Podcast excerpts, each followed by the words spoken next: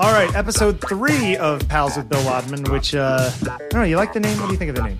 You know, I was telling somebody about it today, and I said I was going to be a guest on Friends of Bill, Yes. and I th- Which is a good name, I too. think that's a catchy name. She really liked it. 'Cause- Friends of Bill. Friends of Bill, because All right, that's I- what you know. Clinton, Bill Clinton's friends were called. Yeah, well, yeah. Yeah. Well, well, there is the problem though. There's also the the the uh, uh, friends with BW means that you're an alcoholic because Alcoholics Anonymous, whose name was BW, which I didn't know Bill that. Wa- Bill W. So yeah, so Yeah. There's, there's a whole other level which I have to be careful of. But we'll Yes. we'll discuss that. So anyway, episode three of the show. Uh, I have Molly Goldstein here, who is a new friend pal of mine um, and uh, we have a number of friends in common and have connected over the past couple weeks because I'm going to shoot you for my 365 eventually. Yes. But then we had a very nice discussion at a party the other day, um, wherein I wanted to basically devour your brain and incorporate it into mine.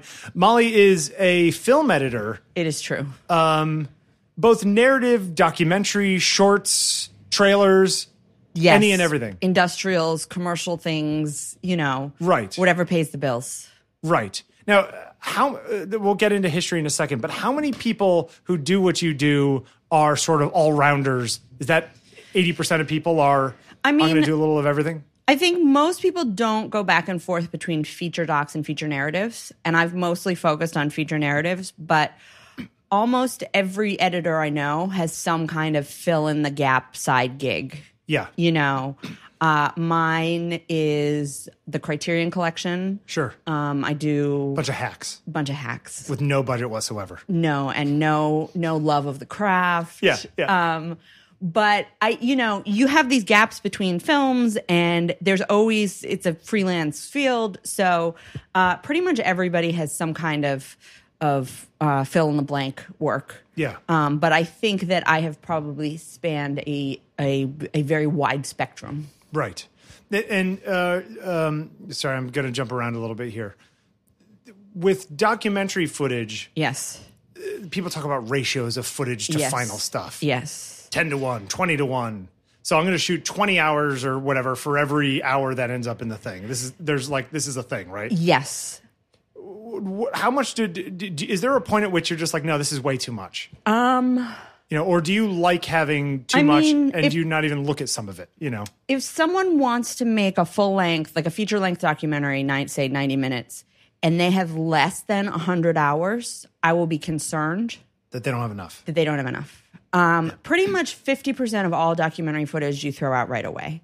The problem is you don't throw out 51 hour chunks. You have to go through every hour and Right. sort out, but there's always 50% of it is always waiting for something to happen or trying to catch something that just happened or talking about the- something that's no longer in the film. So you always do like a first pass where you just throw out, oop, I hit the mic, where I just throw out like half of everything that we got. Right. Um and that's a matter of watching everything at 1x. Yes. This is part of the reason why I'm incredibly selective about documentary projects at this point. It has to be a topic you're interested in otherwise it's just brutal. It takes so much patience. It is a brutal process, that winnowing. And I don't think, you know, it's possible. To, I think it is possible to have an assistant to do that first 50% pass. Yeah. But say you have 300 hours, someone weeds out 50% for you, you still have 150 hours of footage to work What with. about the filmmaker doing a five hour cut and wanting you to cut it down to 90 minutes? Is that ever worthwhile? sure i mean that is a that's an interesting job but when i do that i don't feel like i've made the movie you know Right, right, right. i feel like i'm coming You're editing in, an edit. exactly i'm doing like a top level sort of refinement job i'm not finding the film and really creating it and um, i've done both and i've done both on narratives too i've come in on the end of a narrative and just sort of like cut out a few You got minutes to trim and- 15 minutes or whatever. Exactly, and just kind of fo- zero in a little more on the story and bring Right. a fresh set of eyes and all of that. But Right, right. uh, I don't really feel like I I fully contributed to everything I have to offer if I don't start from the beginning. Really? Yeah, I don't feel like I really understand the film if I don't if I didn't watch all the dailies, Right. whether it's narrative or doc, then I don't know the movie, and I can fake it. There's, you know, you know, there are times like I, I make little shorts occasionally. Mm-hmm. I will make BTS little few minute videos Mm-hmm. of footage of, from my shoots and that kind of thing. Usually, what I do is I'll just cue everything up, watch. Oh, there was a cute little moment. Top tail, move that down to another timeline. Keep going. Oh, that's cute. Drop that down, and then maybe an hour's worth of footage ends up at 12 minutes. Yep. And then, oh, that's not as cute as this other thing. Drop that, Mm-hmm. kill that, whatever it is. It's like this winnowing process versus sort of knowing, oh, I know I want only 15 frames of this. Let me pull that down. Is- it- People actually obviously have different ways of working. Yeah, but I think winnowing on a on a doc, you know, you have an advantage on something you've shot because you've seen all the footage already. You know, True. you're not going into the edit room a blank slate for better or worse. Right, right, right. Um, I'm going in a blank slate and I'm you know, you you winnow it down, you put like with like, and then you start to see, well, this is a much stronger way to say this thing than this one is, or this scene says a lot more than this one does. Right, so then right. you cut that out and you just sort of learn what the movie is by losing more and more of the stuff that's just not as good. Right, right, right, right, right. Isn't that funny how that's how it is, right? It's just And it- sort of boiling away the stuff that's no good. and you can't fake it. It sounds like you should be like, okay, I have an hour, I'll just take the 10 good minutes. But you just don't know what the 10 good minutes are. Right. You have to get it down to the 30 good minutes and then you watch it again. And then you're like, oh, if I put these next Yeah. to each other, actually this one works great. And Right. then you get down to 15 minutes and you just. I love don't. I love the shot of the two feet underneath the dining room table, but yeah, they're, it's not really necessary. It's not adding anything, even as, Right. if it's cute. But then you have when you're two weeks down the road and you're like, oh, I need something to cover this interview here. You're like, oh, yeah, that shot of the feet. Yeah, yeah, yeah, yeah, yeah. you know your footage so you can go back and get it True, true. you know i do go back to my wider string out sometimes and scan through and just be like well now my prior- priorities have changed Right. let me see if i can find something that's right for me this time Now you uh, again, we'll go back a little further. We're going to Mm-hmm. jump around, but di- you, how long have you been in the industry? i uh, got started in 2002 Okay, so so sixteen 16 years, or years, so, right? yes. Okay, so it was actually probably around that time when people started doing a lot more previs and.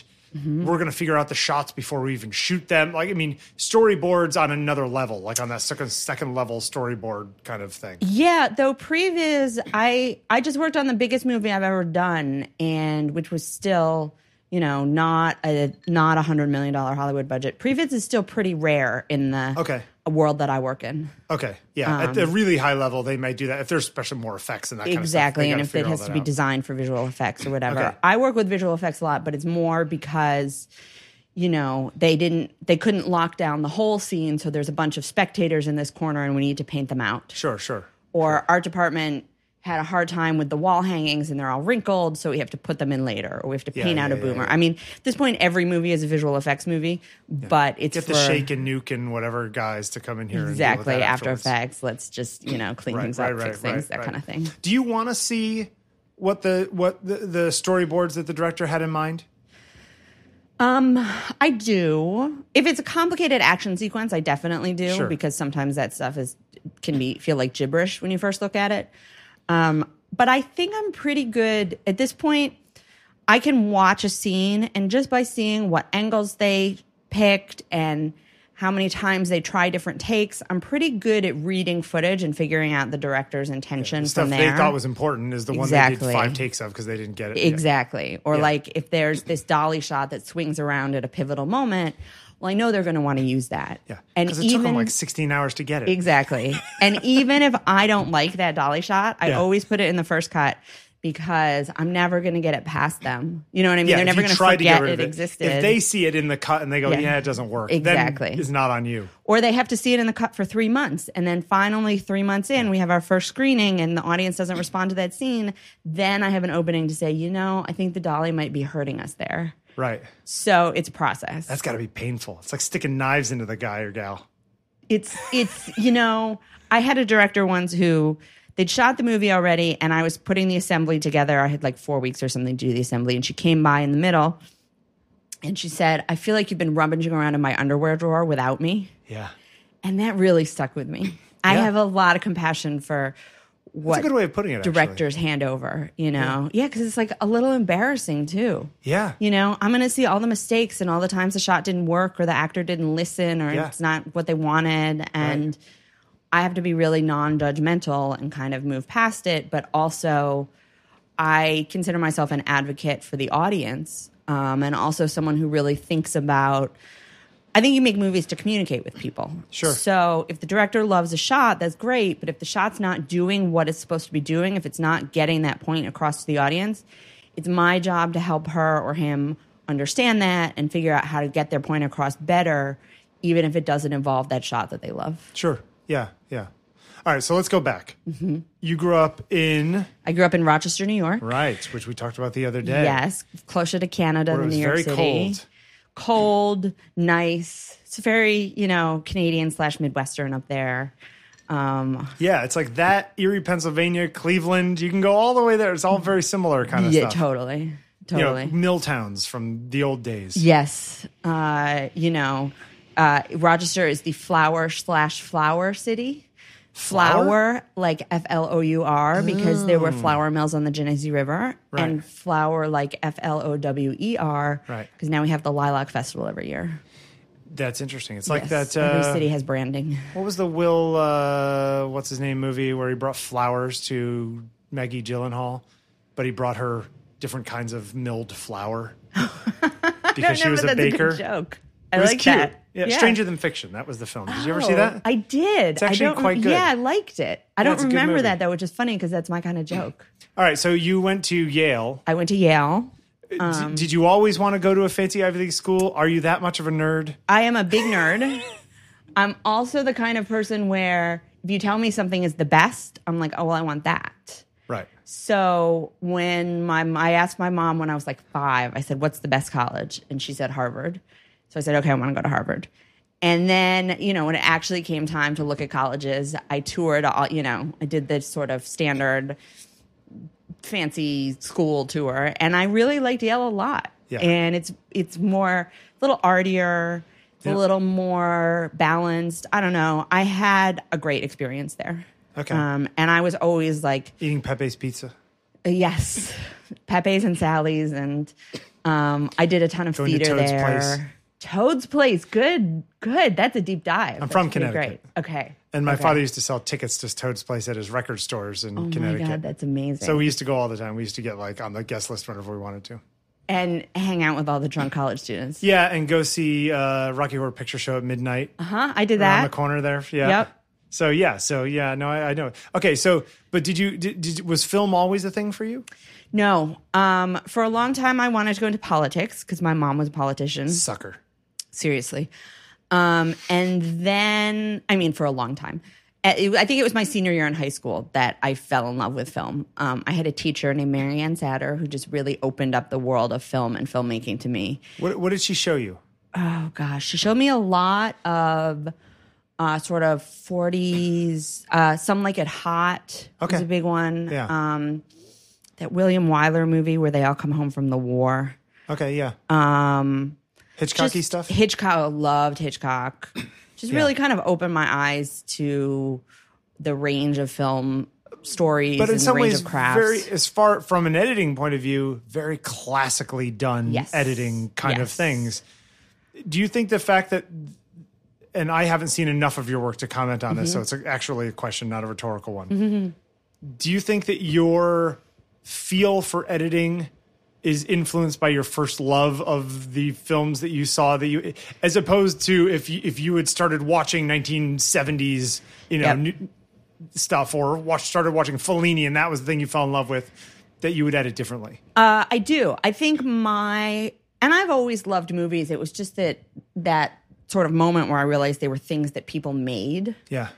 but my style is very classical and that's what i will default to is this sort of smooth like hard to notice uh, dialogue centric performance centric um, that's that's my natural Wider to sort of- tighter kind of stuff too. yeah yep Yeah. but I think first of all, you learn rules in order to break them. Sure. So I'm I think I'm more aware of how I can use those patterns to build expectations or subvert expectations. Sure. And um, oh, there was an and, and I just forgot what it was. Oh, and it's really fun to challenge yourself. Like when I did this movie called Little Men a couple years ago, Yeah. and Ira Sachs worked, works much more in sort of a European vernacular. There's longer takes and um, just sort of a, a slower pace. And going into it, I was sort of like, uh, am I going to be able to do this? Yeah. And learning to work in his style was really a, a growth moment for me. Give you another tool in your toolbox. exactly. I, you know, there was that uh, that George Clooney film, The American, Uh-huh. from a few years ago, which is called The American, and he's an American, but it is a very European film. Very long shots in the middle of nowhere in Italy. Very, Yep. you know what I mean? Like, it's not made like an American film ever would be made. Yep. And you watch it and you go, wow, there really is a different sensibility to to all of that. And, Mm-hmm. and I so- think both of them get a bad rap. Like, I don't think the European sensibility is boring. You know, I think that playing with length and that letting things play out, I think there's something so compelling about it. And Yeah. then sometimes I think some stories want to just move, you know, Right. they just want to have that sort of momentum to them. And I've edited a couple years at the Sundance Lab. Um, and then there's a the artistic director there whose first name is Jula Jula Gazdag. He's amazing. Okay. And he says, There is no style. What does the story want? Right. Yeah. And that was so meaningful to me. It's like, Sure. what does this story want? Don't pigeonhole yourself into, yeah. exactly. You can't impose, don't impose your style. Yeah. Look at your story and figure out how that story wants to be told. So, but you you fall in love with film Mm-hmm. late in high school. Yep.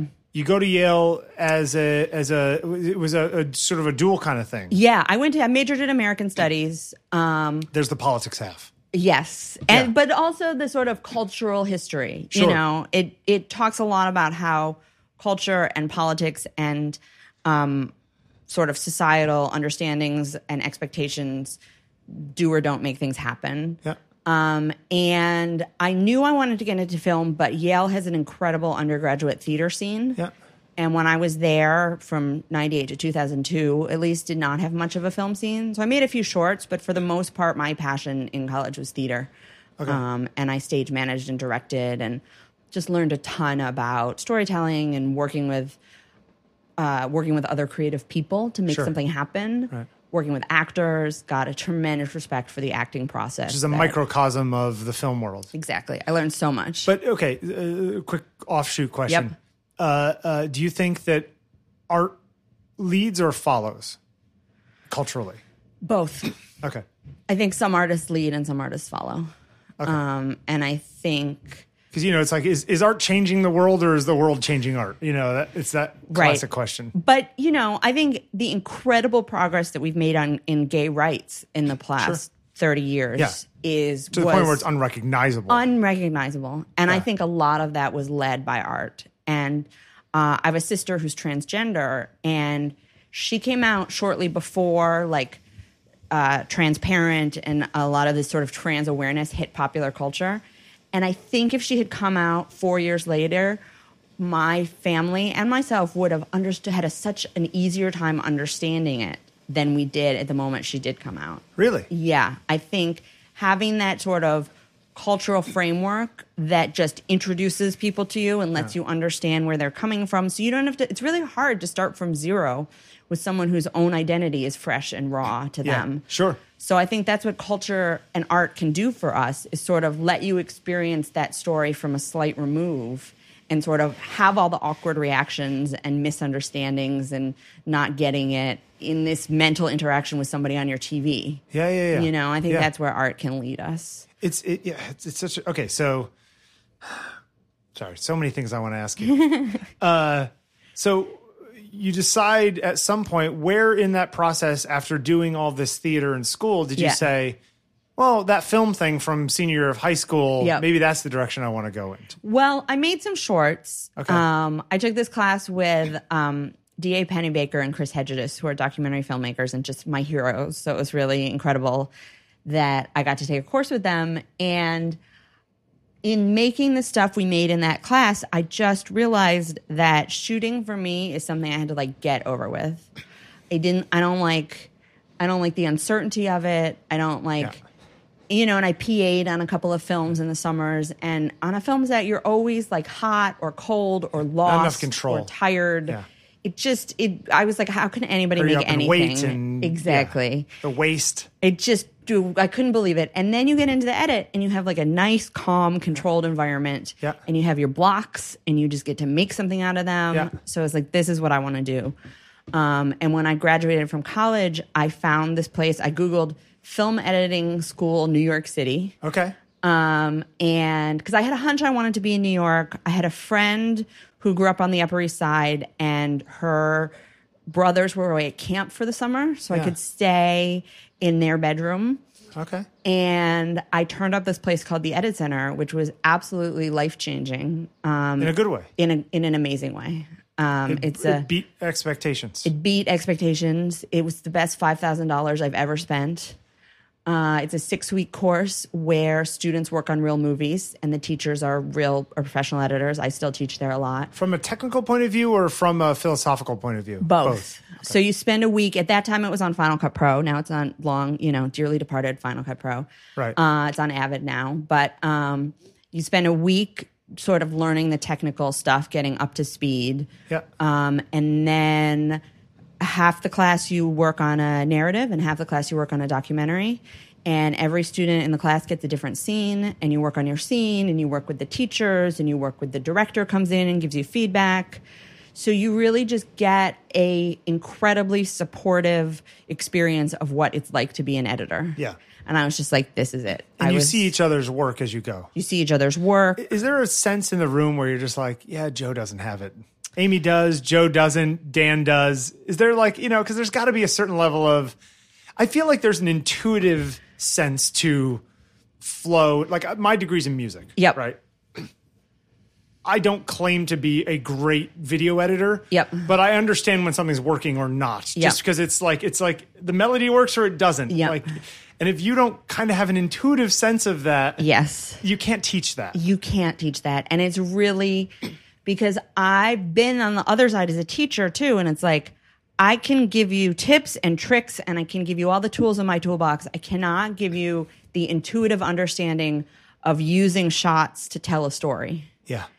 and that is some and i've seen directors who don't have it i've seen editors who or editing students who don't have it like some people just don't have it. Get it. and i you know there's a lot of talents i don't have Sure. you know Yeah, yeah, yeah. i always see people driving buses and i was like i thought that was my job i just i would starve like oh yeah, yeah, yeah. the spatial awareness and what there's a lot of things I couldn't do. Musician is music like I have to work with music a lot in my job, but it is Sure. still like a mystery, total mystery to me. yeah, yeah, yeah, yeah. But uh, yeah, it's one of those things where you've got the fundamental, like, intuitive grasp of it, or you don't. yeah, it's it's such a strange. Okay, so you go to this course, you spend five thousand dollars, you spend Yep. six weeks. Did you, is that what you Yep, said? yep. Okay, and you get out of there. Yeah. You're in the big bad world of New York City. Yes. one of two places in the country you, at the time you could probably make a living. Now you could go to Atlanta or something and Yes. do sit on a TV show or something like that. But back then, it, New York or LA. Yep. Where do you go from there? Well, I found a way to not leave the edit center. Is basically what I did. I so I TA'd She's the next like, class. I actually moved in. Yeah, exactly. I just didn't. So they loved you. They they you were you were a hit. Well, eh, I I was a hit, and it's it's very much built on this model of like discovering and nurturing talent. You know, so every class they have the the two students who just seem and and not just most talented editors, but really personality has a lot to do with I mean success in life, but also success as an editor. So every class they ask two students to TA the next class, and you don't get paid, but you also basically take the class again for free. yeah. Um, and I had this other job. I had a part time job um, working on a for a diet website, okay. and this was 2002. So this for sort of first dot com bubble was just ending, Yep. and this website had run out of money to pay freelancers to write new articles. Okay. So my job was to go back through the archives and program articles to look new. so like on Halloween, I'd go find the like "Don't Eat the Halloween Candy" article from four years ago and put that on the front page. Yeah. And I just kind of made sure that everybody knew that I was available and interested and had this job that I hated. So they ended up um, hiring me to sort of, you know, do the grunt work at the edit center. And so I worked there teaching, sort of worked my way up a little, ended up the director of education for a couple years, um, worked there going back and forth between teaching administration and then small editing projects and just assisting whoever I could and Crazy that a Google search got you that far. insane, right? So lucky. Such a like out of the blue. And frankly, lucky that I had made a friend at Yale who had a spare bedroom on the Upper East Yeah, Side. yeah, sure. The first couple months I was in New York, my parents paid my rent. Yeah.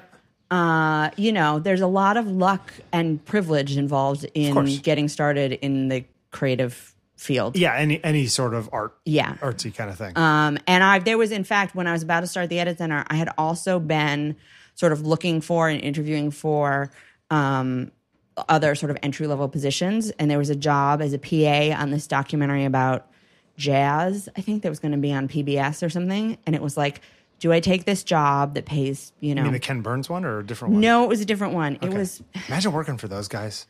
I know. It just would have gone. My career would have been completely different. 'Cause It was like, do I take this job in hand, or I, do I like chase my dream? Sure. And because I have comfortably middle class parents who could afford to encourage me, they said, take that at center class. Right. So I did. Um, so anyway, there's there's a lot of privilege at sort of every level of my being able to get started in this Yeah, field. sure, of course. But so I hung out around the edit center, and then the person who owned the edit center at the time, Alan Oxman, um, co-owns it now with someone named Annabelle. But um, he had edited all of Todd Solondz's previous movies up Okay. to that point: um, uh, Happiness, Storytelling, Welcome to the Dollhouse. And Todd was casting for his next movie, and their casting office was in Queens, and the edit center was in Manhattan. So Todd said to Alan, "Can I, you know, have a couple of casting sessions out of your office?" Um, and so we had these couple of insane days where there's actors coming in and out, and Yeah. um, there's a they, they, he was putting together the movie Palindromes, and there's a number of disabled children in Palindromes. So we would have just ro- like a a girl in a wheelchair next to a boy who was blind, next to a boy with Down syndrome. I mean, there would just be these lineups of children with a range of disabilities in the office. It was pretty. I mean, it was straight out of a Todd Salon's movie. Um, and I was just really helpful to Todd and got to know him. And then Alan decided he didn't want to edit the movie. It was very low rate. Um, Alan was sort of transitioning more into producing. Yeah. So, uh, long story short, a friend of mine at the time who had the same sort of experience level as me, Kevin Messman, the two of us ended up co editing the film. Big break. Huge.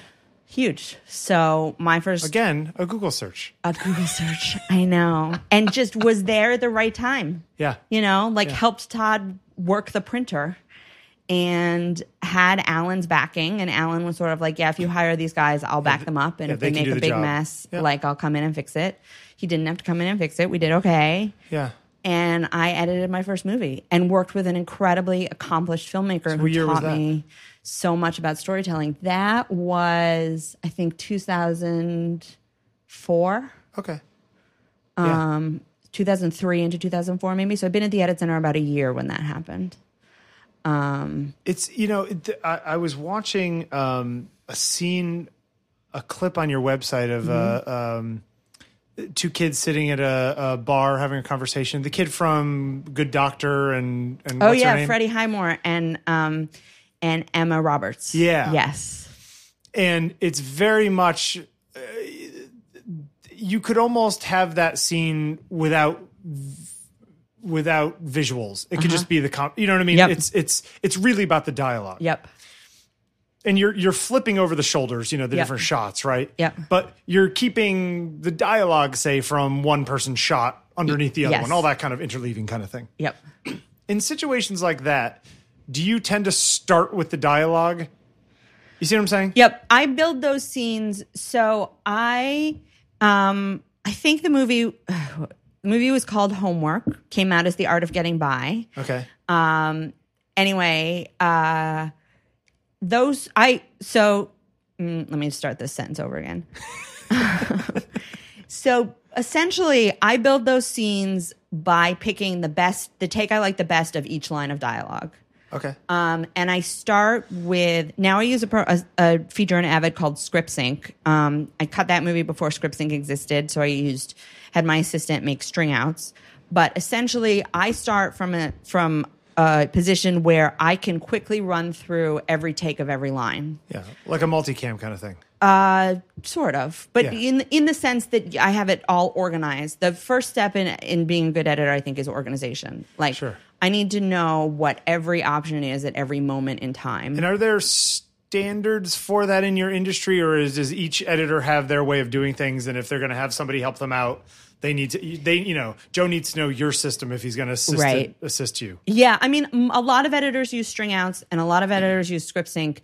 Um, and then there's the like minute differences that feel very huge to us, Sure. you know. So my assistant on the past two films has been this guy named Brian Young, who's wonderful, and he has learned how my brain works. Okay. you know. So, uh, so string outs are pretty standard. That's a sequence where. Again, for every moment in time, like if the first line is hello, you play through the string out, you see hello, hello, hello in the wide, and then you see hello, hello, hello on the person speaking, and then you see hello, hello, hello on the person not speaking. Right. And then if there was like an insert of the bartender, you'd also see hello on the bartender. So you might have 12, 14 versions of hello. 50 i mean yeah That many, you okay. have you have but it's really important to me that i can at on with one click see every option i have for that moment in time Yeah, yeah, yeah, that's interesting. But, Yeah. but isn't there a is there a not a continuity thing in a in a visual continuity level, but like Yep. a a flow to the way a certain take goes that For where sure. if you chop and Yep. dice, cut and dice too much, it ends up feeling choppy and you see yes what I'm saying? yes absolutely i mean so what i do this is very much a, a sort of first pass thing i go through and i will have watched all the dailies so i have some a vague sense that like I want to start in the wide and then I want to go to the mediums. And on this line, I want to use the closes. And on this line, I want to pop back out on the wide. So I have some sort of vague sense of what I want the architecture to be. And then I go through and pick, listen to all the takes for each, um, for each uh, angle that I want to be in, pick my favorite. And what that does is create a very choppy, very messy first draft. Yeah. But the hardest thing in any creative field, I think, is the first, draft. Draft. Yeah. You can refine from there. Exactly. So The hello isn't really working. I got to go find one that works better with the second line, which is much more important than hello. exactly. okay. Or you know what? I don't even want to see hello. So I'm just going to pull this video of the next line over that, and so I'll keep hearing that hello, which was good because it was on mic and it was Yeah. good performance. But we're not going to see it. Right, right, right. So we can yeah, um, we can do the wide shot coming in through the door when you hear hello from another thing. or whatever. Exactly. But in that wide shot, they didn't have the boom was way over there, and they didn't, the actors weren't loved. So I do need the audio of that hello. Right, right, right. that right. kind of thing. Right. Okay. So, and then you just start refining and you start thinking about, well, who do I really want to see at this moment? Yeah. And do I want to add some space here so that we like linger on that line, or do I want to tighten this up because this is a this is a you know dialogue we just want to get through, or we want to feel some momentum to this scene? Sure. If you linger everywhere, your audience doesn't know what's important. You Right. know, you want to just like my philosophy is that you want to move, move, move, and stop. And then when you stop, that stop They know is it's important. so much more powerful because you're like, wait, why aren't we moving? right, right, right. You know, and Right. obviously it doesn't work for some films or some scenes or whatever, but so that's the thing, kind of thing I start thinking about on the second and third and fourth pass. Um, It's, it, you know, it's got to be tricky because I mean, y- most people think of. It used to be that there were. It seems like the the, the job of the of of the old school '70s sound editor is is been a lot of those duties have been put into the modern digital film editor Mm-hmm. because you have so much of that stuff. Mm-hmm. It's not just about getting the transitions and cuts right in the video. Mm-hmm. It's about getting the transitions. It's not like you're going to leave some sloppy thing and some audio guy is going to come in and clean it all up, right? I mean, they don't really come in and clean up. They just come in and elevate. You know, they Right. come in and fill out the world. Uh, but I do a lot of sound work. The Walter Murches of the world, who back in the day before Um, Yeah. they were editors and when they were just sound guys, sound Exactly. editors, yeah. Exactly. Yeah. And um, you know, I love the sound edit and the mix, and there are certain sound guys who I love working with, but my job editing is to first of all make the sound good enough that it's not distracting. Yeah. Like I don't want you to be able to hear the room tone changing behind the actors. Um I usually put in a bed of some kind of background in all my scenes just because just fill the world out a little bit more Yeah. put in all the sounds you need to tell the story.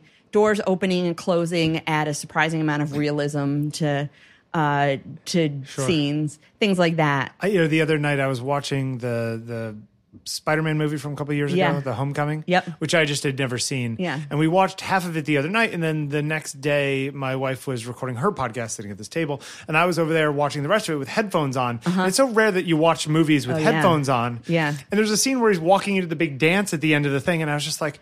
Oh, all this audio is just created. Like you Yeah. can tell on headphones where you wouldn't notice on speakers. Yep. You know, I mean, I'm an audio guy. That's what I Yeah, do. But yeah. like, so I was listening to it and I was thinking, no, yeah, this is all just stock stuff of all people just walking built. around. This, yeah, Yep. this was built. Yep. Yeah, it's I just I just mixed this movie called Like Father, which will be out on Netflix on August 3rd. Yay! Um, but we talked about that a lot because when you're making a movie for Netflix, you're not mixing for a theatrical environment. Right. You're mixing for all these audio environments and visual environments in people's houses that you just can't control. Right.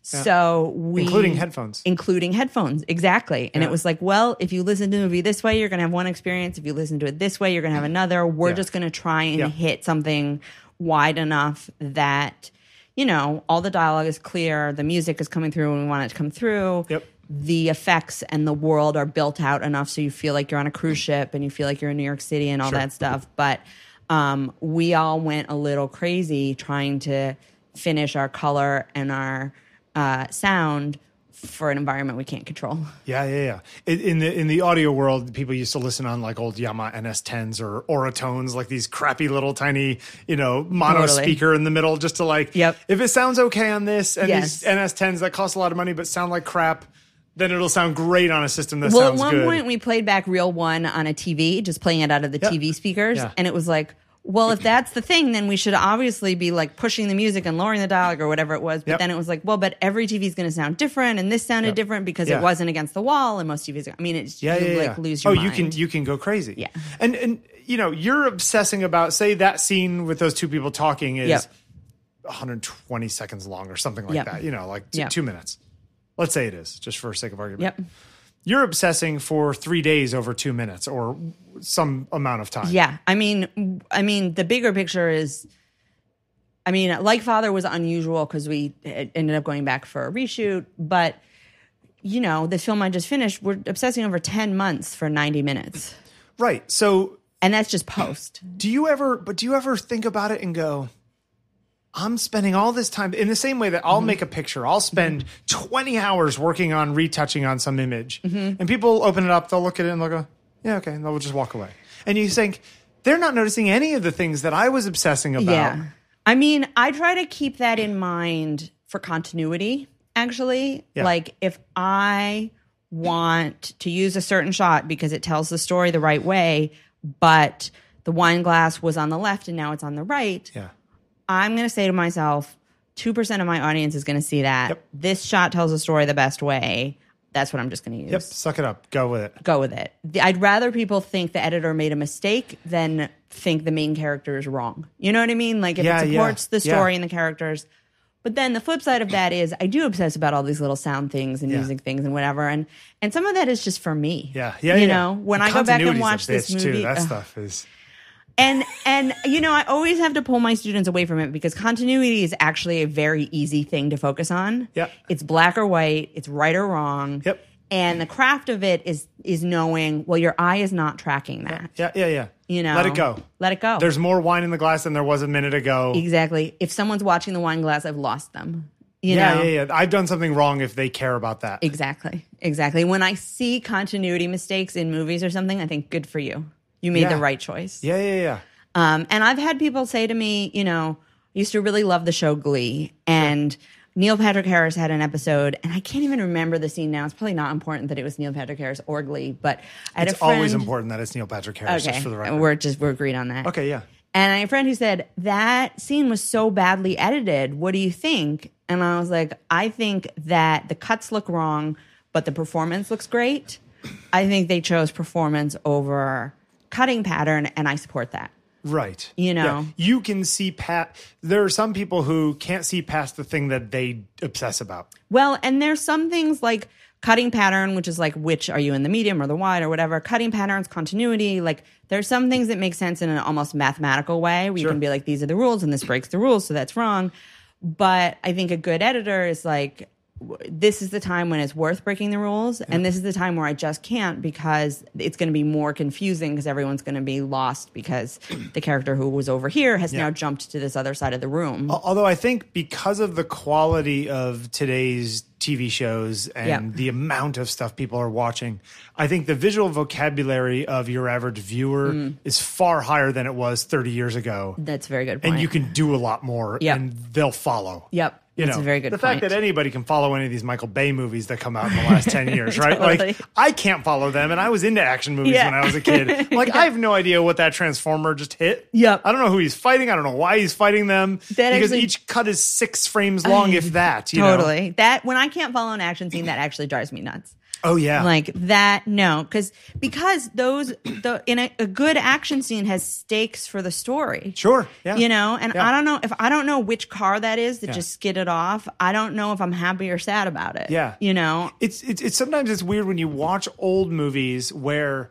the one big thing that happens in the whole film is a single gun goes off, right, or whatever I it is. know. And now there's the people who are just taking an Uzi to I a know. crowd of people or whatever it is, and you're just like, wait a minute, Wait and a this is just some second. cut scene between two things. And it's I like, know. wh- how could this possibly? and have, it i mean it just desensitizes you it's Yes. just brutal i don't know i've been watching westworld Yeah. and i keep trying to like that season one or show. two?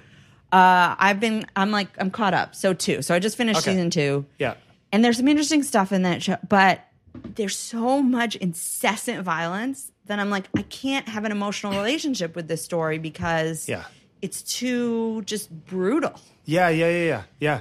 Yeah. Um, so yeah, The- uh, so wait, you mentioned that you you you guys started. You were a Final Cut Seven gal, Yes, yes. or Final Cut Six, Final probably Cut five, three, back three in the was day. it really? Started that- on Final Cut three. I mean- yes, Okay, that computer over there can do. You know, it's a new iMac Pro. Yep. I can cut anything on that. yes. you know, back in the day, you must have had SD Oh God, tiny little 320 by 240 proxies or something that exactly. you were editing. exactly. I cut a And feature then sending an E doc. EDL Yep. to somebody else to, to render Yep. somewhere else. Like, is that how it worked? What is it like? Uh, yeah, I mean, well, on palindromes, we literally cut the negative. Right. Okay. Um, so we were working. So they shot on Super 16, and then they transferred to uh, DV tape. oh God, DV is the worst. It is the worst. and we take these. We get one blue DV tape from the lab every day. And I lost my mind hassling the lab to stay caught up on our dailies all the time, and that was like a whole and transferring thing. it in real time. Yeah. Um and telecine, right? Because film is twenty four, Sure. and Yeah, I- yeah. the tape I was getting was twenty nine nine seven. So we Right, had right. these So like there's a three to fake two drop frames. down. Yeah. exactly. Um, and So wait, so if you stop on a particular frame, whatever that means on mini DV, whatever Yeah. it is, it would just be a smear of multiple frames and that Yes. kind of stuff. It was almost impossible to do frame called it- accurate anything. Well, we called it the jiggle frame because it was like you'd stop on the frame and it would be right, it would be a half frame, so it would sort of wiggle back and forth. yeah, yeah, yeah, yeah. So at the end of that process, we had to go through and look at every single cut and make sure all the cuts were landing on real frames, not jiggle frames. yeah. Uh, okay, sorry to I keep interrupting you. So no, it's okay. But we would so we'd get this blue DV tape, and then we'd get a floppy disk, one of the you know the little the little Sure. like plastic ones. Yeah, three and a And half inch. on there would be an EDL, and Right. we'd bring it in, and that would Which tell for Final those Cut. people who don't know is an edit decision list. It's basically Correct. just a list of all the edits and their time and you know It's a yeah. list of time codes essentially. yep. So this EDL would say, okay, the first shot on this tape is like uh, 13-1, which Right. means scene 13, take one. And you'd and so you you bring the EDL into Av into Final Cut. It would capture in real time the media off the tape.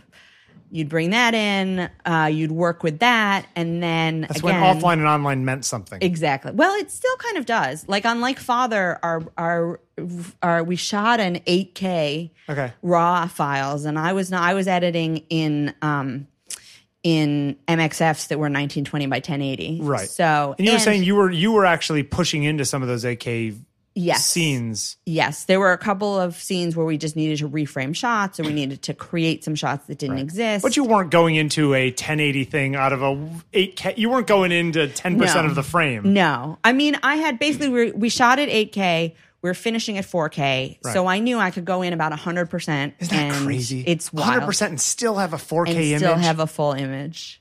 Yeah, yeah. But that, I And mean, that's a special, I mean, not a special thing, but like, it's. A, I try to use it as a last resort. Right, You right, right, know, right, right, I like right. respect the choices that the DP and the director made on set. 8K source and- footage is more than anyone needs. Totally, and You're- it takes up it's ridiculous. so much space, Yep. and it. Um, but there were all, there was also things that we didn't see in the offline that suddenly when we went into the online we were like, oh well we got to do something about Really? that. Like we had some last minute visual effects. I mean a, a classic Masks that weren't good enough, that kind of thing. no silly example so there was a there's a game show in the film and the actor playing the game show host pulls out the names of the people who are going to participate so he would reach in and pull out the name pull out the little he would reach into like a, a, a fishbowl with a bunch of little slips of paper and pull out a slip of paper read the name he couldn't remember the names that he had to read off so they put little slips of paper with the right names written on them Yeah. and numbered them in teeny tiny numbers one, two, three, four on the back. So he would Yeah. pull them out in the right order. Okay. When we went into the online, all of a sudden, in the shot of him reading the name, you could see the little could see it. You could numbers actually see it. written on the paper. And we'd never seen it before. It had just fuzzed out. Yeah, in the, yeah, yeah. So we had to do some last minute In a visual 1080 effects. file, but like Exactly. at 4K, you could see it. In 4K, you could see it. So we had to paint out the numbers on the back of the uh, paper, like at the last minute. Now, but so it, as the technical side of thing has marched forward, and Yes. you have so much more power, Yes. and so much more. Like if you want to do that, if you want to Mm-hmm. mess with color temporarily while you're looking at it because it's way too dark the scene, Right. And you want to be able to edit and see what the hell's going on. You Right. could bring things up a couple stops if you really want Yes. to, and all this kind of stuff. Have you ever gotten to the point where you're like, "Yep, this is enough. We don't need to I I mean I think maybe it's my age too because I've been Well, in that's the my- that's industry why I for asked, 16 yeah. years is I feel like a cranky old lady. There were a few effect shots in the in this film where I was like, but I sure it would have been better if like that light wasn't there. I mean, not like a like a camera light, like a um, street practical light or thing. whatever. Oh, yeah, yeah, yeah. But w- really, we're gonna paint it out. Like there were definitely a few things where I was like. Yeah. We are just overusing VFX. Like there's no Sure. need in in the o- in the old days we would have just lived with it. yeah, preach, You Molly, know. preach." But I mean, I will but I'm also the person who's like, "No, I'm going to cut in this shot with the camera in the background because this is the best take and we're just going to fix it in VFX." Right, So right, right, for right. every shot where I'm like that's ridiculous, Yeah. there's 10 shots where I'm like I'm really happy that I could use that shot Yeah. and just But in count the on past the VFX few years, team. we've gotten to the point where there's very little you can't do. there's very little if you have the money. Yeah, yeah, of Um, course. Mm-hmm. Yeah, yeah. yeah. And I think the other thing is that visual effects are hard. Like we had a scene where it was at night on the deck of the cruise ship and we wanted to see stars in the background. It took 36 rounds of to get those stars to camera look moving? right. No, it was just about it was not about technical, it was just about how do we want the stars to look and how hazy and how do, do they look real and we didn't look at all 36 rounds but the shot the version that we settled on the vfx company had they was they had some internal rounds without us but they it was version 36 and that was just stars we don't know what stars Yeah. look like yeah, yeah, yeah. so doing visual effects that look good and look real is Yeah. still incredibly difficult Yep. and there are movies where you watch where you're just like none of this i just i just stumbled across kong skull island on hbo Okay, yeah, I haven't watched it. there's just so you're like none of this movie feels real. It Yeah. all just feels like and and you can see the transitions. I mean, some of those shots are amazing and the creatures are amazing and there's some stuff It's that's like really Game of incredible. Thrones. It's like the doorway exists. yeah, All the exactly. rest of it is just and you map can and you paintings. can start seeing the transitions in and out of real shots and fake shots. And so we're sort of at this point where it's like, yeah, we can do everything, but we can't do everything well. Yeah, yeah, yeah. And yeah. so I think being judicious about doing things practically versus doing the things with effects right.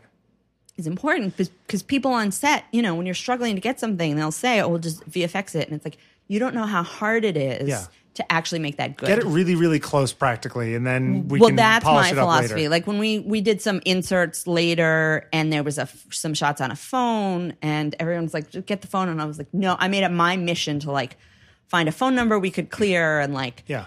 get it right and set up the phone right and whatever. Because it was like, even if we have to add a little bit with visual effects, it's going to look so much better if the majority of this shot is practical and like the phone is actually ringing and the actor's actually picking it up in reaction to it ringing and all of that stuff. What if you're you've strung everything out, you've done second cut, you've got Yep. the director there, and you go, "We need another shot. You don't have. Like it really needs this." Yeah. you know do, do you how how much power do you have to sway the director to request a reshoot of something you know what i mean To- Yeah. I mean, getting reshoots approved in 16 years of editing, I've done it twice. Yeah. So, well, that's not true. Re- full reshoots with cast, like you usually can go back and do like pickups, Some of, B roll like, thing. B-roll. Oh, we yeah, need exactly. An, yeah, we need an outdoor Or, like- crane shot of the outside of this restaurant. yeah, or like a phone being picked up Yeah, or yeah, yeah, whatever. yeah, you can yeah. usually get those, but um, I mean, that's Trying to that's uh, give it a match, that's the tricky thing. Yeah, exactly. Creatively, that's between the director and me. Yeah. Um, and the producer is going to weigh in. Of course, there are other people. The DP is going to weigh in, but the people sitting in the room. Oh, somebody didn't turn his ringer off it's true. um, the people sitting in the room puzzling through that is is me and the director Right.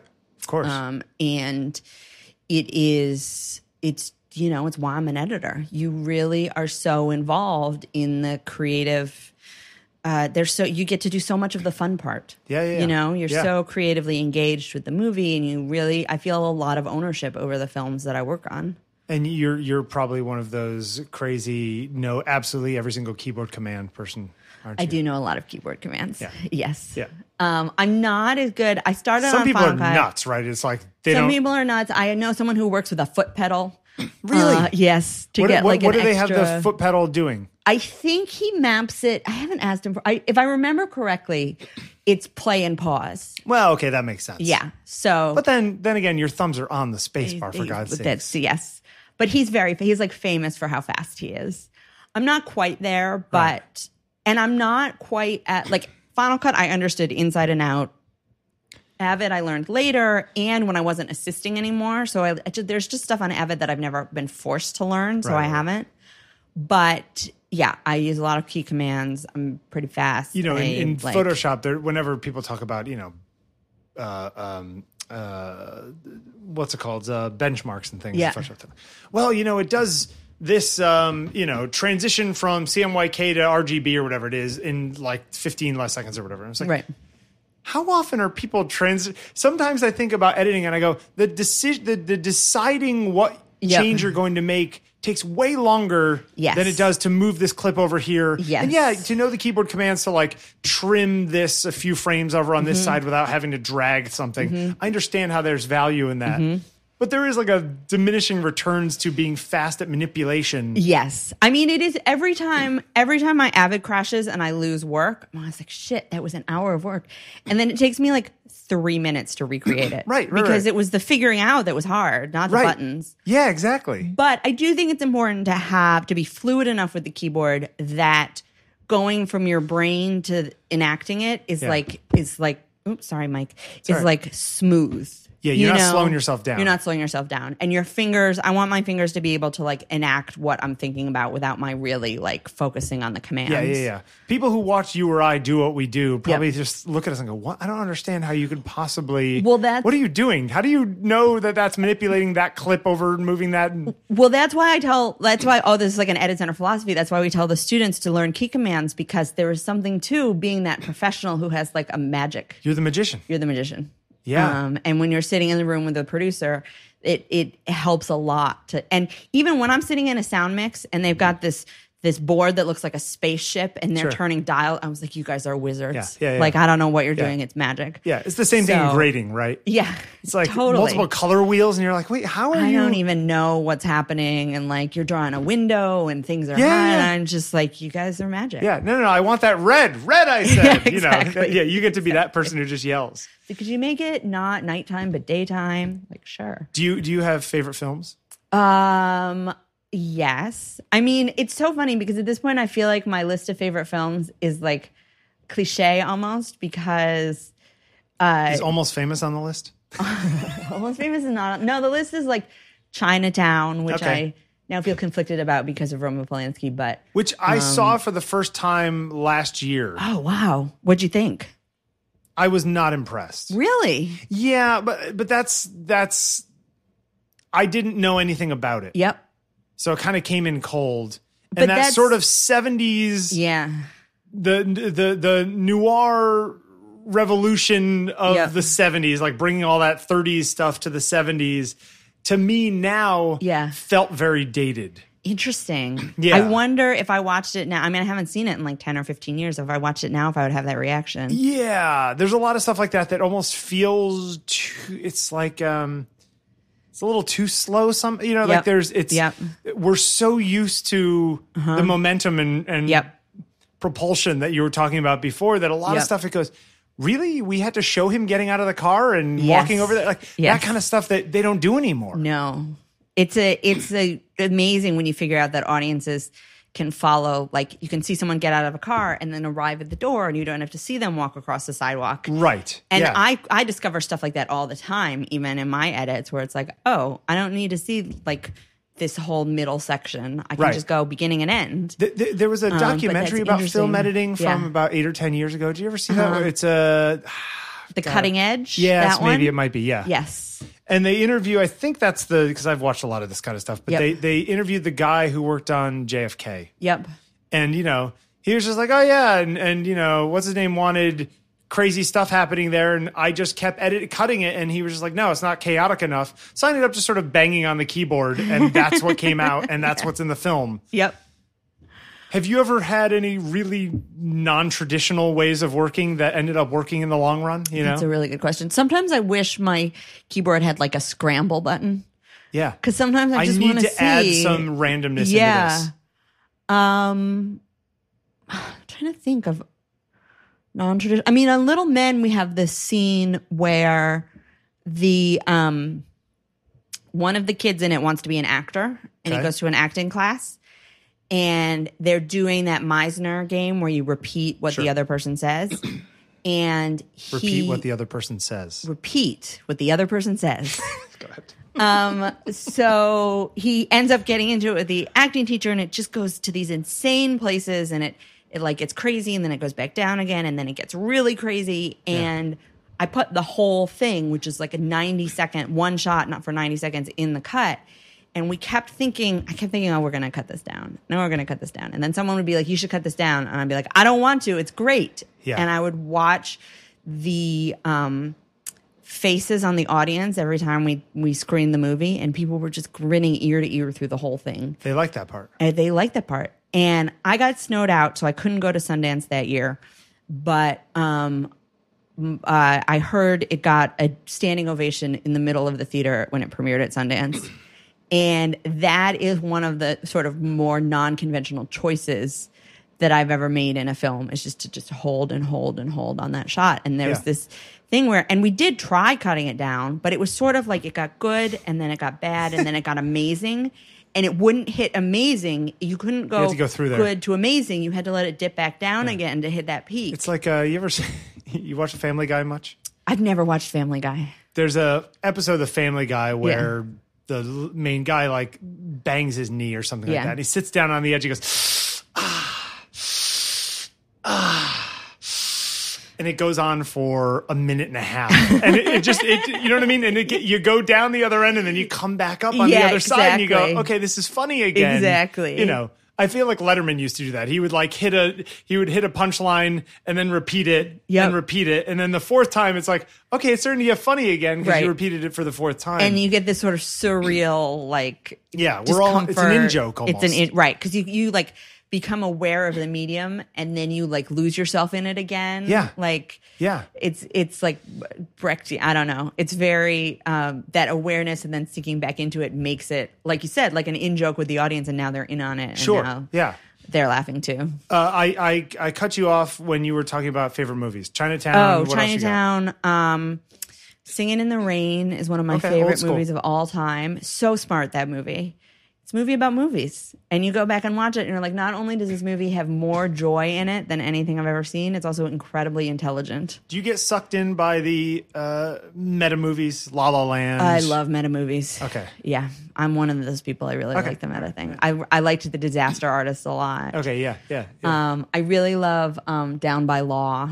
I don't know that. I know Um, that it's one. Which uh, Jim one's that? Jarmusch early. Uh, uh, Roberto Benini is in it, and uh, Tom Waits. Okay. And it- Tom Waits. yeah, and they have talk about Brechtian. There's this scene where they're in a jail cell together, and they start chanting, "I scream, you scream, we all scream for ice cream." Yeah. and it goes on and on, and it's just incredible. That's a great. That's a great one. Yeah. Um, I'm trying to think of recent movies that I've seen that I've really liked. Is there any particular scenes that, from an editing point of view, you're just like, no, these this this guy or gal's genius? Like, there's just where editing. I mean, editing in some element of it Yeah. makes every movie, right? It's Yeah. like it's it's a it's an ingredient into it. Yeah. But there are certain films where editing is everything. you There's know? a great scene in um oh god, what's it called? Uh my friend Anne McCabe cut this movie. It stars Mark Ruffalo and Laura Linney. It's Kenneth Lonergan's first movie. I love Ruffalo, but I don't can't place Uh, the movie. d- d- yeah. It's because I said down by law. Now that's stuck in my head. we'll look it It's up and not. put it in the. In the anyway, things. there's a scene between Mark Ruffalo and Laura Linney where the editing a rhythm. good actor. He's a great actor, and so is she. And the the rhythm of the cutting is just right there with them, and really switching back and forth between perspective and you know he has that sort of awkward stuttery pacing and the editing really sometimes smooths it out and sometimes focuses on it yeah, um, and it's just a beautifully cut scene where you're like everybody was playing jazz together in Yeah, the yeah, yeah. same perfect way. one twenty fourth of a second. I know. You know, you know. It's amazing how much you can perceive in one frame. Yeah, that's my what is it? Yeah. You know, forty milliseconds or whatever the hell Yeah. it is, right? Like, is it, that's crazy that that is noticeable. It it and you know, it it really is. And sometimes it's I mean to be honest, it's usually not one frame, but frequently the difference between a good cut and a bad cut is like two or three frames. Yeah, Um, I always say eight frames is the magic number. When a director tells me to shorten that by a hair, I shorten it eight frames, and she'll be like, third "No, of a that's second." it." Yep, yep. And that's- that's, see, that's it's all these like inside things that Yeah. you know. You know, it's just like no, this is the way we think about it in the business. Yeah. The all right, so you're working on films. Y- Your your career has been going in a good direction. yes, You're working on better and better stuff. yes, You and I were talking before we started. It's just like the whole idea of like where you are, where you want to go. yep. never being satisfied, all these kinds of things. If if your phone was going to ring tomorrow, who would you want to to be on the phone asking you to come work? You know, do you do you have do, is there a, a a pie in the sky client? Um, that's a great question. Um, you know, I think more than pie in the sky, like director, you know, I mean, I know her editor, he's a great guy, but like if Greta Gerwig called and was like, I want you to come edit this Little Women adaptation I'm doing, I'd Right. be like, halt the presses. On I will it. be there in one second. Yeah, yeah, yeah. But Got to go invent time travel. Yeah, yeah, Yeah. yeah. For me, it's more about um, scripts. Okay. So when I see an email from my agent, what I'm most interested in is um, is the cast and the script Right. um, and and I'm hoping that the director is nice and collaborative. Yeah. You know, I'm really looking for. I think it's fun to work with directors who have a really concrete vision. The kind of director I like to work with is the one who knows out how to bring out the best in everybody around them, Yep. and really sort of take that alchemy of everybody's talents and make them into something new. Yeah, yeah. Do you think that there there's a lot of people at a certain level who put together seems like to me w- from the outside who put together crews of people that they continually work Uh-huh. with, right? It's like I have the editor I work with, I have the cinematographer I Yep. work with, you know. Yep, Does that interest you? very much so. Being sucked into like, no, I'm I'm one of the guys on this team. Yep, very much so. And you know, I've been working in independent film, and a lot of people it takes years to get your second movie together, your third movie together. Yeah, but Um, so in the meantime, you've gone and worked on three other things. yeah, but I think having that team of collaborators. I did this movie uh, last year or two years ago now called The Incredible Jessica James. Okay. Um, and uh, the director of that was just delightful. I feel on the spot now, so I'm blanking on everybody. Jim, his first name was Jim, and I'm sorry, Jim, if you ever hear this, I can't remember your last name. Yeah. Um, and I co-edited that with um, Jesse. uh, What is wrong with my brain? Hi, it's Jesse. very very hot. It's 90 degrees. Ninety inside. degrees, and I, I scrambled eggs in my head. Anyway, Jesse, who was the co-editor, who's now working on Incredible Kimmy Schmidt and is a terrific comedy editor. Yeah. The three of us had so much fun cutting that movie together. Right. Um, and it was just We trusted each other. You do it for fun. I do it for fun. Like Don't tell them that. They're going to ask you to do it for free next time. I know exactly. I hope the pro- there's no producers listening to this right yeah, now. yeah. But when the collaboration is that good, all you want to do is just keep making movies with those people. Yeah, it's funny, you know, you hear you hear the stories about the team like Spielberg puts together and it's like, hey man, Kaminsky and Cotton, all these people. They Mm-hmm. Yeah. it's like, okay, yeah, let's go. We're waiting to do the post for this Yep. one movie. Let's just go make that other movie. We have 60 Yeah. days. It's like and let's Yeah. get Tom Hanks and and you And know, we'll it's just just like bring what, them are in. you kidding me? Yeah. Like we're just gonna throw this thing together because we've got 60 days and we like working together and Well, and I'm sure you feel this too. Like by the time you hit the end of a process, you know each other so well. Yeah. And you know the uh, you know I'll know the director's preferences and everything. Yep. So and she'll be know me and we could do it in 80% of the time it would take to put together a Exactly. new team. Exactly. Just starting, being able to start from that place of trust and knowledge, and um, is is so much fun. Yeah, yeah, yeah. You know, you don't Yeah. have to work through the getting to know each other part. You can just sort of hit the ground running. And what about New York versus LA for your world?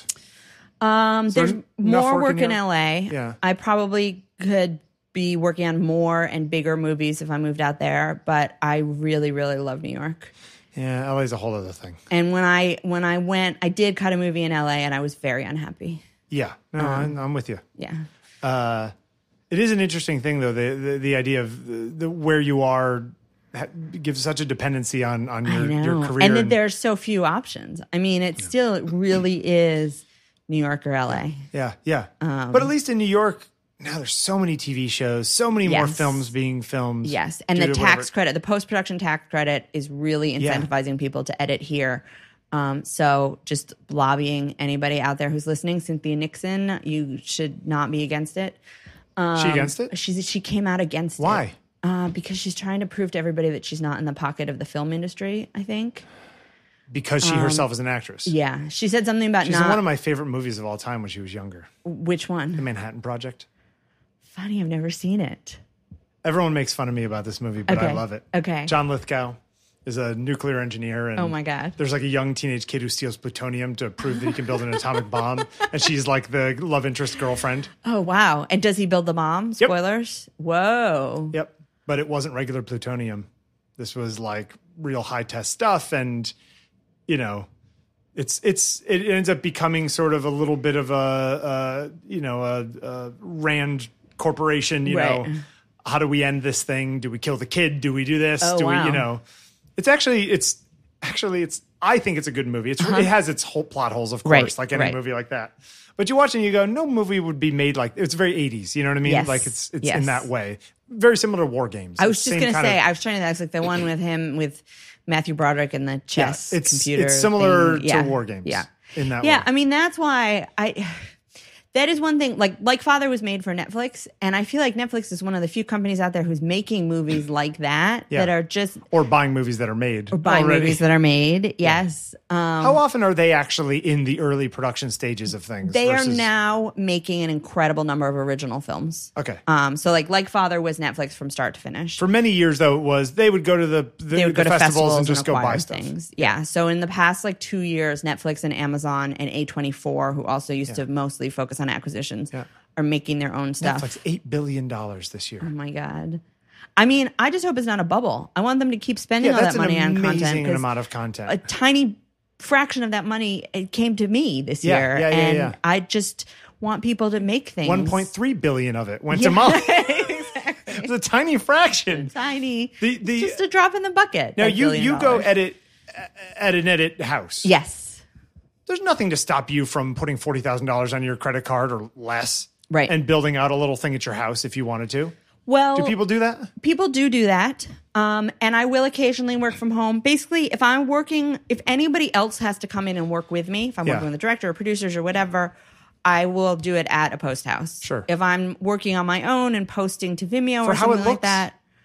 Sorry. For for for how it looks professionally, sort of, or Yeah. because you actually find it No, more. because I live in a studio apartment Yeah. and they'd have to sit on my bed and my dog bites, Okay. you know, Yeah, for yeah, just yeah, all yeah, of yeah, those yeah, yeah. like boundary reasons. sure, yeah, Um, the the real reason why I don't want to be in charge of my own setup like that is Yeah. because when I'm at a post facility and there's a problem, I go call find the somebody tech and they guy fix and they it. come fix it, yeah. Yeah.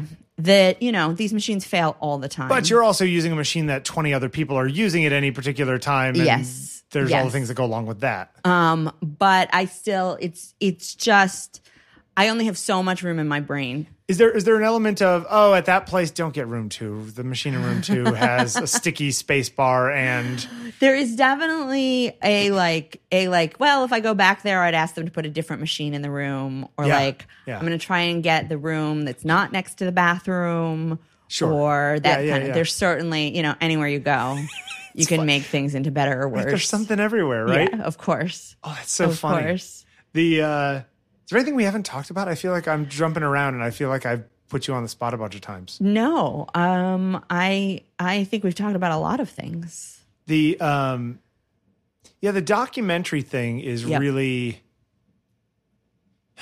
I like documentaries. Yep. but I I don't tend to choose to watch documentaries, even though when I do choose to watch them, I kind of get into them and I Yeah. want to watch them again. Yep. Obviously, narrative. St- well, no, I was going to say narrative stuff has more story for you to construct something from, Mm-hmm. but that's not necessarily true. In some ways, finding a story within a documentary is itself its own puzzle Mm-hmm. Yes. Yes. I mean, I don't. I have a without s- making it feel like reality TV. right. I mean, that is sort of the line with documentary. I mean, I don't edit reality TV because it's too hard. Essentially, like pays really well, Yeah. uh, but it is making it look like something happened when nothing did. Sure. And changing the music every twenty five Putting seconds. cymbal swells. that shit is technically difficult on a level that I just have no patience for. Yeah, yeah, yeah. So I don't ever want anyone to think that I'm like shitting on reality TV editors because what they do is so difficult. Right. Uh, and I watch plenty, but um, that sort of The question. recaps that drive me crazy. uh, the recaps are really annoying. Yeah, it's go like ahead. we don't. The commercial break was not that long ago. We don't have to. Yeah, we repeat remember what just happened. We remember. Yeah. We can just go forward with the story. Yeah. Um, but that sort of there's a lot of that ethical. There's more blurring of boundaries in documentary than people talk about. I think you know there's a lot of anything from oh could you just do that again Yeah, yeah, yeah. to let's go to this place and you guys can have a conversation about this to genuine like this didn't happen this way but it's better for the story if it does so let's put these things together and Yeah, yeah. uh, make it sound like this happened. And um, it is hard to predict. Um, it's hard to ask in an interview. So, are you an ethical director or an unethical director? Yeah. Although You that's a know? line. It's a line, and I've been burned once on that, and um, it it that project kind of turned me off doc for a while Interesting. um, because I mean, I think that the stand to me the standard is would the person watching this movie or would the person who's in this movie recognize that as truth? right. You know, sometimes something Not happens. feel like it's manipulated all exactly. Like, do they recognize themselves? the hell. Yep. You know, if the thing happened on July 4th, but it's actually better for the story if it happened two months earlier, as long as you're telling an essential a story that essentially tracks, I Yeah. think it's okay to fake things like that Sure. but um if something didn't happen at all if somebody ends up being portrayed as a villain Sure. uh if you're making up whole uh you know storylines and then forcing people to act them out Yeah, no, that's that's not. that's Um, that crosses a line for Unacceptable. me yeah agreed yeah. It's uh my friend uh Marette made one of those tiny house documentaries Uh-huh. that was on uh her and her boyfriend like made a tiny house out in Colorado. oh wow She now lives around the corner here in Brooklyn. Actually, she in a moved recently. slightly less tiny house Yeah, it's like- it's just as tiny, but it's in a city. Right. Um, you know, and that that's like, oh, the two of them just shot a bunch of stuff, edited a bunch of stuff, Yep. it got bought. You know what I mean, like Yep. that kind of thing. And there's a lot more of that happening, right? Yep. Where it's they don't need somebody who's a professional like Right. you. Well, that's the thing is like the tools of production are much more accessible, Democratized. Yes. Um, I'm not worried about losing my job because I feel like the easier it is to shoot footage, the more you need an editor to make sense out of that Right. footage. Yeah, yeah, yeah. You know, and I do end up doing. It's not easy to make good footage. It's not easy to make good footage, and it's not. It's even harder to make a good story out of that footage. Yeah, yeah. So. I do a fair amount of, you know, a couple times a year, I'll come in for a week or two weeks or something and polish and refine and whatever. So I I love it from a more people can get started kind of vantage point. Yeah. And uh and a, like more work is out there vantage point. Yeah, You know. she's like they're, You they're gonna make have more- to come to me to Yeah, fix it when they exactly. screw it all up. Exactly. Someone's going to turn it into something. Yeah, More people will take the class at the edit center. You know, it's Yeah. it's editing is is um hard and time consuming and do you think it gets the respect that it deserves? Or I has that changed over time? think inside the industry it does. I think outside the industry, people have no idea what Who the editor editors was, do. what they do, how long it People say took. to me all kinds of crazy, like, "Were you like the only editor?" I'm still not sure if that one is sexism or just ignorance. I don't know. Right, right, yeah, right. I was, I was the That could editor. mean anything, yeah. yeah.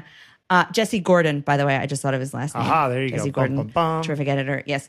Um, and or people will say, I'll, I'll explain what I do, and like you're choosing between takes, and you're shaping the actor's performance, and you're choosing what angle you see it from. And Yeah. people say, Well, isn't that the director's decision? Yeah, yeah. Um, So outside the industry, people have no idea. Yeah. Inside the industry, I think if you have any experience in film, you've either worked with a really good editor who has who has really made something out of a project you weren't sure was going to work. Yeah. Or you've worked with a bad editor and seen that that just that really tanked something promising.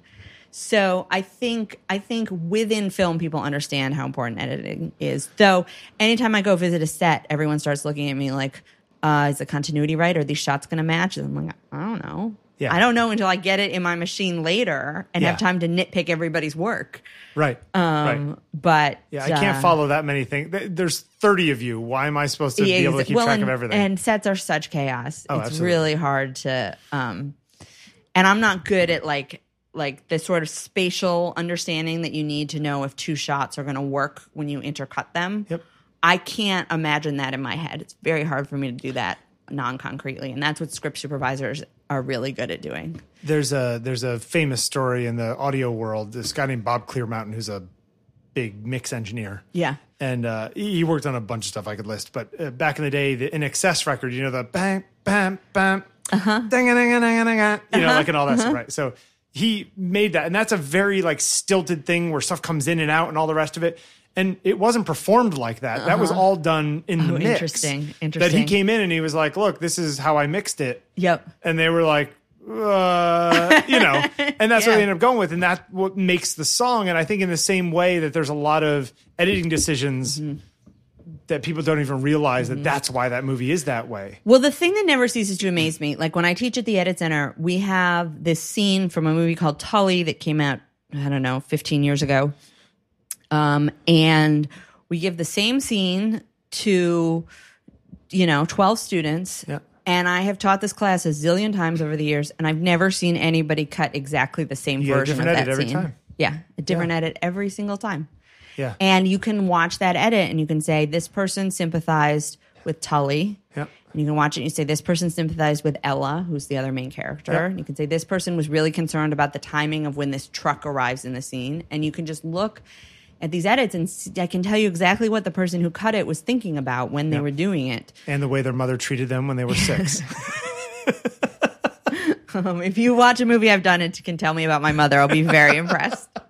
i'm gonna do that tonight Yep. the uh well we're gonna have to have you back again when when i g- get deeper into it was this, this was fun so much fun. I really, I know, I already knew that I enjoyed talking to you. yeah Um, but you asked great questions, and this was really uh, enjoyable. all right if if if should people look for you anywhere you got any twitter you got any of that I'm stuff on going Twitter as Molly Rachel, M O L L I E, Rachel. I mostly retweet, um, but I will tweet when I have something coming out. is molly your official name Molly is my official name. It is not short for anything. It's not a Interesting. nickname. It is is it a family thing Uh, kind of. I mean, my grandmother's name was Mary, which is Okay. odd because my family's Jewish. Yeah. But um, Not I like my was- wife, who's Irish, and everyone's named Mary. Yeah, exactly. Well, Mary and Molly is a nickname for Mary. It's very Irish. Yeah. But uh, no, we're Jews. And uh, my mom liked the cookbook author Molly Katzen, who also Oh, okay. spells her name with an IE. So there it is. So that's where it came from.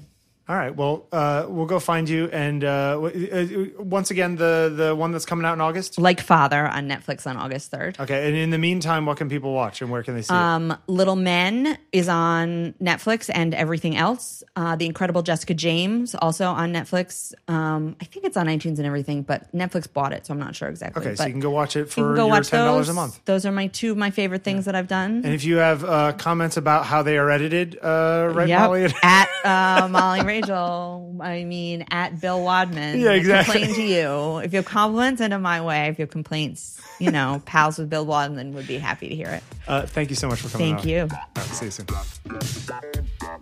Bye.